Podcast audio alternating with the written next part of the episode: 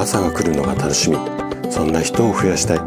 こんな思いを持った生体院の院長がお届けする。大人の健康教室。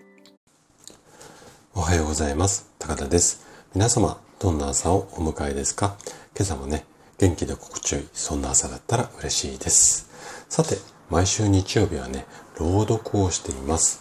で今回朗読するのがここ今さんの踊れ道消し道消しなんて聞いたことあるかな？これ、格好書きでピエロっていう風にね、お小今さんもご自身も書いてあるんですが、多分ね、私の年代だったらこうわかると思うんですが、若い方だと道消しって多分聞いたことないと思うので、ここの部分は今日ピエロピエロというふうにお話をさせていただきます。で、ここ今さんのね、作品、何度か朗読させていただくんですが、まあ、えっと、私自身がこの日曜日で朗読させていただくのは、ちょっと久しぶりになります。で、えっ、ー、と、この作品の、まあ、あの、内容っていうか、えっ、ー、と、ポエムのところは、えっ、ー、と、ここ山さんのブログにも掲載されているので、そちらのね、URL を概要欄に貼っておきます。で、こちらもね、合わせてご覧いただけると嬉しいです。で、このね、今回朗読させていただく、踊れピエロなんですが、あのまさにね、今の私の仕事の芯っていうかコアな部分は本当にね、ピエロだなっていうふうに感じているんですね。で、なんでかっていうと、まあ、曲がりなりにもね、院長とか先生って言われるような立場で仕事をしていると、あの、よくね、患者さんからは、先生に治してもらっただとか、先生のおかげで今がありますみたいなことを結構言われることも多いんですよ、実は。ただ、この先生はね、主役ではないっていうふうに私は考えているんです。先生に直してもらった。先生のおかげで。これだったら主役は先生になるじゃないですか。でもね、こういう考え方、考え方っていうか、意識ってちょっと違うなっていうふうに私は考えているんですね。どう違いかっていうと、あくまで主役っていうのはあなた。うん。まあ、不調に悩む患者さんご自身なんですよね。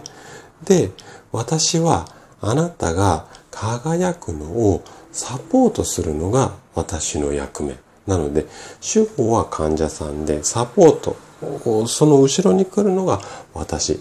そんなようなイメージを私自身は持っています。で、まさにね、ピエロとこの生体院の先生が、私の中ではこのここ今さんの作品を、えっ、ー、と、拝見した時に、ふってこう、一緒になった。まあ、そんな瞬間があったんですね。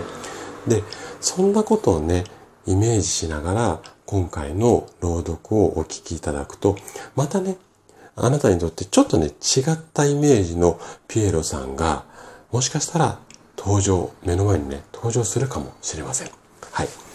ということで、それではね、そんなイメージを持ちながら、あのお聞きください。踊れ、ピエロ。とりあえず、君の目から流れた涙の形を、僕の左の頬に描こう。そして僕は、踊り始める。君の目に僕が映っていることを確認しながら。いろんなことがあったよね。言葉にできないことが、うん、あったよね。だから、君は泣いた。泣きたくても、泣ける場所は、お風呂の中だけだったよね。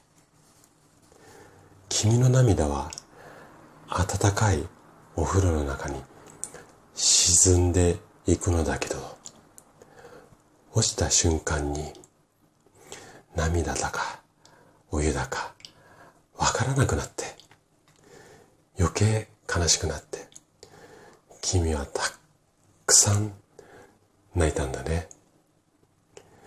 でも大丈夫。大丈夫だよ。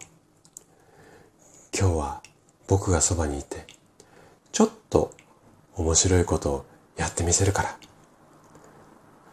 そこの椅子に座ってさ、笑いながら泣いていいよ。とりあえず、右手を高く突き上げて、そこから人差し指を立てて、くるくると指を回してみた。腕をあちこち動かしながら、目をパチパチ瞬きして、そして君を見た。君の涙が空に登って小さな小さな雲になり、ひとときの雨を降らせたなら、雫に気づいた黄色い花がそっと一輪咲きほころぶ。君は喜ぶかな？君の流した涙が黄色い花を咲かせたよ。そう言っても君は信じてくれないから。僕は君のために踊り続ける。踊り続けて君がそっとあくびをしたのならそれではこの辺りでお開きね。僕はウインクしてさよならする。踊れ。道化師僕の生きる道はここにある。明日は明日でどこかの場所で。流れた涙の形を左頬にかきとんがった靴の先をトントンと鳴らしてから踊り始める。それだけさ。踊れ道化師。僕の生きる道はここにある。この星から涙が途絶えないと分かっていても